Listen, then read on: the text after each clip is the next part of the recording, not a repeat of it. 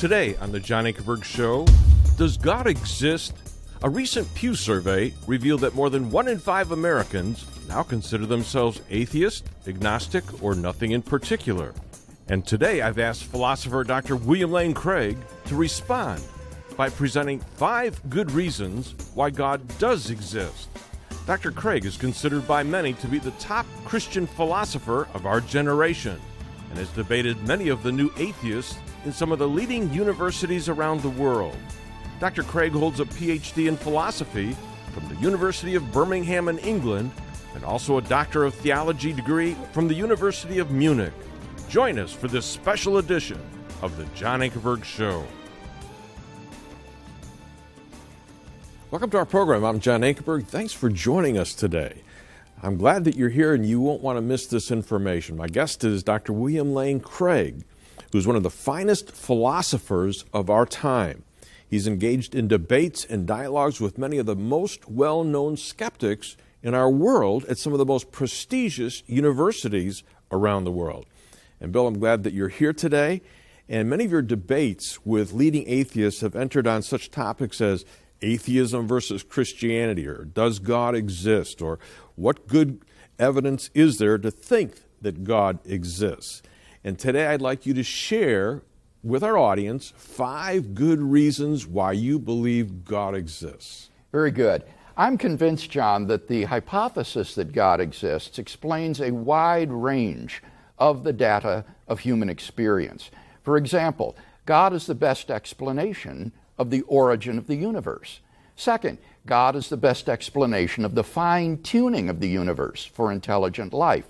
Thirdly, God is the best explanation of the existence of objective moral values and duties in the world. Number four, God is the best explanation for the historical facts concerning Jesus of Nazareth. And finally, number five, God can be personally known and experienced. Together, I think these provide a powerful cumulative case for believing that God exists. All right, start with number one the origin of the universe. One of the most remarkable facts about modern physics is that, in contrast to scientists of bygone days, modern science believes that the universe is not eternal in the past, but had a beginning a finite time ago. The controlling paradigm of modern astrophysics, which is the study of the universe uh, as a whole, is that the universe began in an event called the Big Bang about 14 billion years ago. And I think that most lay people don't understand that according to this theory, not simply all matter and energy, but physical space and time themselves came into being at the moment of the Big Bang so that the Big Bang represents literally the origin of the universe out of nothing. Now, the difficulty is, of course, that out of nothing, nothing comes. To say that the universe just popped into being uncaused out of nothing would be worse than magic. When a magician pulls a rabbit out of the hat, at least you've got the magician, not to mention the hat. But on atheism, you have to say that the universe just popped into being uncaused out of absolutely nothing, which is surely absurd. So that it seems to me far more rational to say that there is a transcendent cause of the universe which brought it into existence. You've got a great illustration of what you're talking about using a balloon. It's very important to understand that on the Big Bang model, the theory is not that the material universe is expanding into a pre existing empty space. Rather, according to this model, space and time themselves come into being at the Big Bang. And a very good way to visualize this is by imagining a balloon with buttons pasted onto the surface of the balloon. Now, the buttons are glued in place, so they don't move relative to the surface of the balloon. But as you blow up the balloon, the buttons will get further and further and further apart because the surface of the balloon is expanding. Now, the surface of the balloon is just like our three dimensional space. As space expands, the galaxies get further and further and further apart. Now, this has the radical implication that as you trace the expansion back in time, they get closer and closer and closer together until at some point in the finite past, the entire universe is contracted down to a single point before which it literally did not exist. So that the controlling paradigm of contemporary cosmology is that the universe began to exist out of nothing about 14 billion years ago. Yeah, and I think that lay people pick up in, on the web and they pick up when they're reading some of the scientific journals and even pop literature is that philosophers of science are saying, stay tuned because really, instead of nothing, this nothing is really something. And that's not what the theory is really saying. Explain that. There has been a great deal of misinformation in popular press and television shows about quantum mechanics with regard to the origin of the universe. It's said that on, in quantum mechanics, you can get uh, particles that fluctuate into existence out of the quantum vacuum, and that therefore it is true that something can come into being from nothing. And so you can get the universe coming into existence without a cause from nothing. What these persons fail to explain is that the quantum vacuum in physics is not nothing. It is not what the layman thinks of as a vacuum. The quantum vacuum is a sea of energy, a, a sea of violent activity governed by physical laws. It is most emphatically not nothing. So that even if the early stages of the universe during the first split second of its existence is characterized or described by a quantum mechanical vacuum, that is not the origin of the universe out of nothing. And the point is that that quantum vacuum state cannot have persisted to infinity past. It had a beginning. And therefore, we're thrust into the question of why did the origin of the universe occur? What brought the universe into being? Why is this a good reason that God exists? Well, what it points to is a transcendent cause of the physical universe. And when you reflect on what properties such a cause would have to have, another number of very theologically significant attributes fall out. For example, this would have to be an uncaused being, it would have to be non physical and immaterial because it created all the matter in the universe. It would have to be non temporal, that is to say, timeless, because it created time as well as space. It would therefore have to be changeless. It would have to be enormously powerful in order to bring the universe into existence. And moreover, I would argue this being is also plausibly personal as well. Now, why is that? Well, it's the only way you can explain how to get a temporal effect with a beginning from a permanent, timeless cause that has existed eternally. If the cause were just an impersonal set of mechanically operating conditions, then once the sufficient conditions are given, the effect has to be given as well. If the conditions are there permanently from eternity, the effect would have to be there permanently. Yeah, you got a great illustration using water freezing. Yes. Take water, for example. The cause of water's freezing is the temperature being below zero degrees Celsius. If the temperature were below zero degrees from eternity past, the water would be frozen from eternity past. It would be impossible for the water to just begin to freeze a finite time ago. So, how can you get a temporal effect with a beginning from a permanent eternal cause?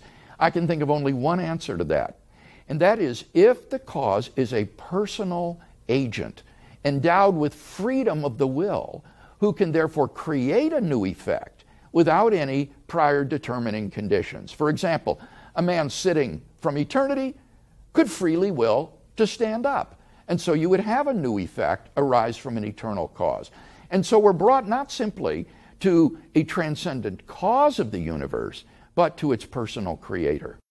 This is such great stuff, Bill. And I want to get to the second reason for the existence of God. As you say, the complex order in the universe points to an intelligent designer.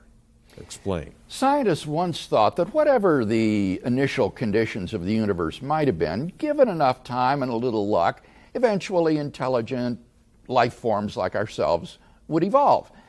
But instead, during the last 50 years or so, scientists have discovered to their surprise that the existence of intelligent life in this universe depends upon a complex and delicate balance of initial conditions given in the Big Bang itself.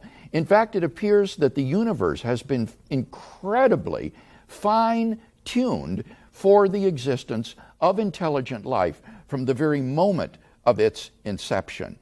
And this fine tuning is beyond comprehension in its delicacy. To give you an idea of the delicacy of the fine tuning, let me just give a couple of numbers yeah. to give you a feel for the odds. The number of seconds in the entire history of the universe, all the way back to the Big Bang, is about 10 to the 18th power. 10 to the 18th power seconds in the entire history of the universe. 10 followed by 18 zeros, a huge number. The number of subatomic particles in the entire known universe is said to be around 10 to the 80th power. Now, with those numbers in mind, consider the following. In order for the universe to be life permitting, the force of gravity and the weak force in the atom have to be fine tuned to the precision of one part out of 10 to the 100th power. The cosmological constant that governs the accelerating expansion of the universe is fine tuned to one part out of 10 to the 120th power. Here's a real eye popper. Roger Penrose of Oxford University has estimated that the odds of the initial low entropy state of the early universe obtaining by chance alone is one chance out of 10 to the power of 10 to the power of 123, a number which is so incomprehensible that to call it astronomical would be a wild understatement. And the examples of fine tuning are so diverse and so numerous that they are unlikely to disappear with any future advance of physics. The fine tuning is here to stay and requires some sort of explanation of its existence. And in the literature on this subject, there are basically three possible explanations that are put forward. One would be physical necessity, that it's, it's due to the laws of nature. They have to have the values they do. Second would be it's just pure chance alone. The third one would be it's the product of intelligent design. Someone has designed the universe to be life permitting. The problem is that those first two alternative explanations, physical necessity and chance, are just not very plausible. There's nothing about the laws of nature that require these constants and quantities to have the values they do. And the chances are so remote that they cannot be reasonably faced. So that I think the most rational explanation is intelligent design. And a number of scientists have said this as well. For example, Paul Davies, a prominent physicist, has said, Through my scientific work, I have come to believe more and more strongly that the physical universe is put together with an ingenuity so astonishing that I cannot accept it merely as a brute fact. And Robert Jastrow, who was the head of NASA's Goddard Institute for Space Studies, has said that this is the most powerful evidence for the existence of God ever to come out of science. So we can summarize this first argument as follows One, if the universe began to exist, then the universe has a cause of its beginning. Two, the universe began to exist. Three, therefore, the universe has a cause of its beginning. We can summarize this second argument as follows One, the fine tuning of the universe is due to either physical necessity, chance, or design. Two, it is not due to physical necessity or chance. Three, therefore, it is due to design.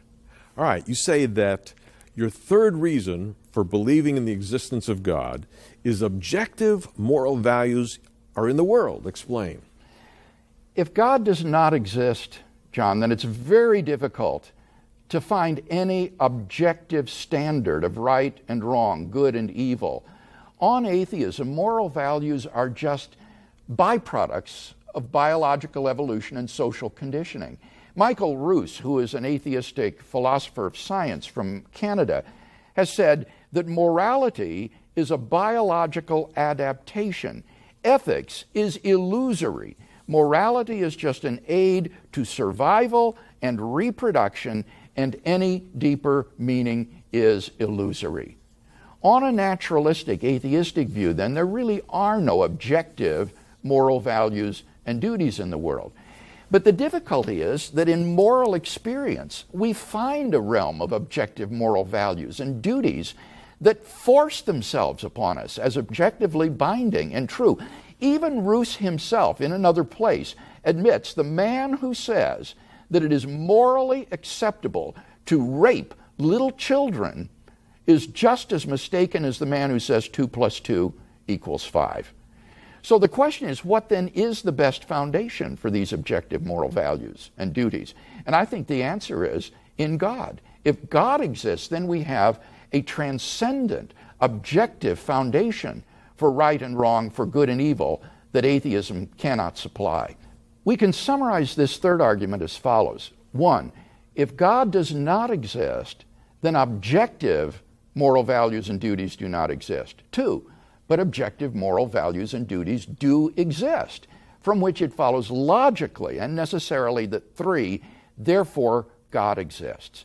And I find this is one of the most powerful arguments for God's existence because students recognize the truth of those premises. They've been taught relativism in their university classes. They've been taught that if there is no God, then everything is relative. Objective moral values do not exist. But at the same time, John, they're deeply committed to premise two that objective values do, do exist. They do not want to be thought of as judgmental. They prize the values of tolerance and open mindedness and love. They're scared to death to condemn uh, someone who disagrees with them. They hold to that as an objective value. So, in fact, they're committed to the truth of both of these premises, but they've just never put two and two together and drawn the logical conclusion. All right, Bill, you say that the fourth good reason for the existence of God is the historical facts concerning the life, death, and resurrection of Jesus. Explain. Well, Jesus of Nazareth was a remarkable individual by all accounts, John. New Testament historians have reached something of a consensus that the historical Jesus came on the scene with an unprecedented sense of divine authority, the authority to stand and speak in God's place. He claimed that in himself the kingdom of God had broken into human history. And as visible demonstrations of this fact, he carried out a ministry of miracle working and exorcisms. But the most radical confirmation of his personal claims was his resurrection from the dead. If Jesus really did rise from the dead, that means that he must have been who he claimed to be, and that God has publicly vindicated those claims. Now, I realize that most people think the resurrection of Jesus is something you just believe in by faith. But in my doctoral studies at the University of Munich on this subject, I was surprised to find that there are actually four established facts which are agreed to by the wide majority of New Testament scholars today, which I think are best explained by the um, fact of Jesus' resurrection. What are they? Number one is that following his crucifixion, Jesus of Nazareth was laid in a tomb by a member of the Jewish high court named Joseph of Arimathea. Secondly, that tomb was then discovered empty by a group of Jesus' women followers on the Sunday morning following his crucifixion.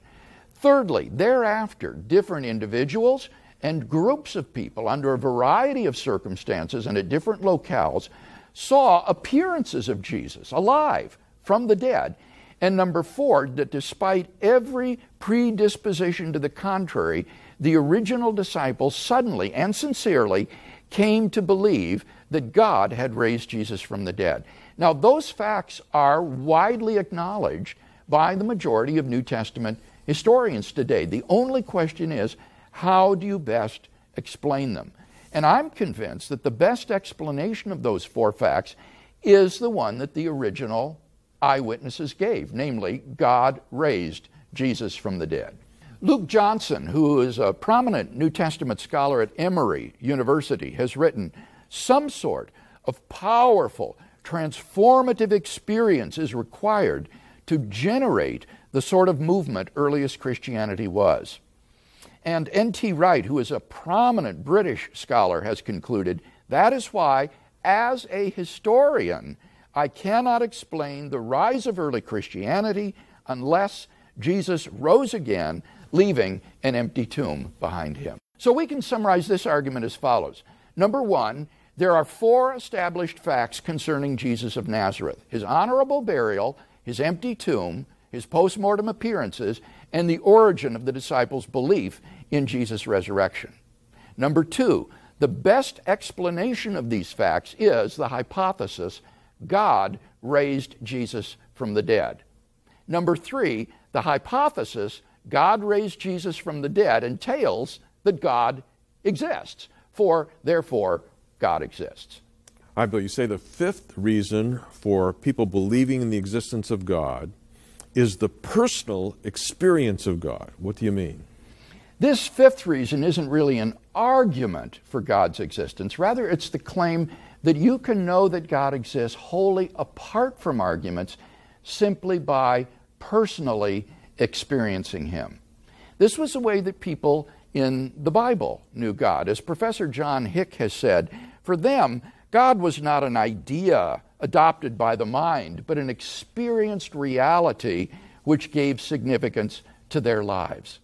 Now, if that is the case, then there's a real danger that arguments for God's existence could actually distract us from God Himself. We mustn't be so focused on the arguments that we fail to hear the inner voice of God speaking to us in our own hearts. For those who listen, God becomes a personal reality in their lives. The Bible promises draw near to God, and He will draw near to you. And so we mustn't just focus on the arguments, we also need to draw near to God and to seek His face. For those that have never even considered that before and are considering it now, what would you advise them to do? I'd encourage them to do what I did as a non Christian when I first heard this message. First, I would begin to pray. I would encourage them to kneel by their bedside at night alone and talk to God and, and say, God, if you're there, show yourself to me. I want to know you if you are there, and to consistently be involved in prayer of that sort. Secondly, I'd encourage them to get a copy of the New Testament and begin to read the life of Jesus in the Gospels. And as you read these Gospel stories of Jesus, ask yourself, who was this man? Could he really have been who he claimed to be? Could he really have been God incarnate who came to die for my sins so that I could come into a personal relationship with God? And I believe that if people will pursue that path, that it will lead them to God and they will find God in the same way that I did.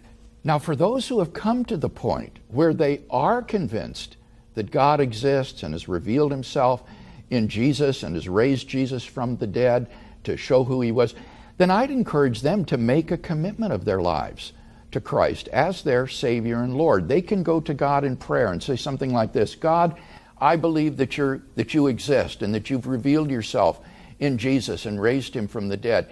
And right now, in the best way I know how, I want to invite you to come into my life, forgive my sins, change my life, and make me into the kind of person that you want me to be. I want to be a disciple of Jesus and to follow him. Change my life. And I'm, I'm trusting you to do that right now. Amen.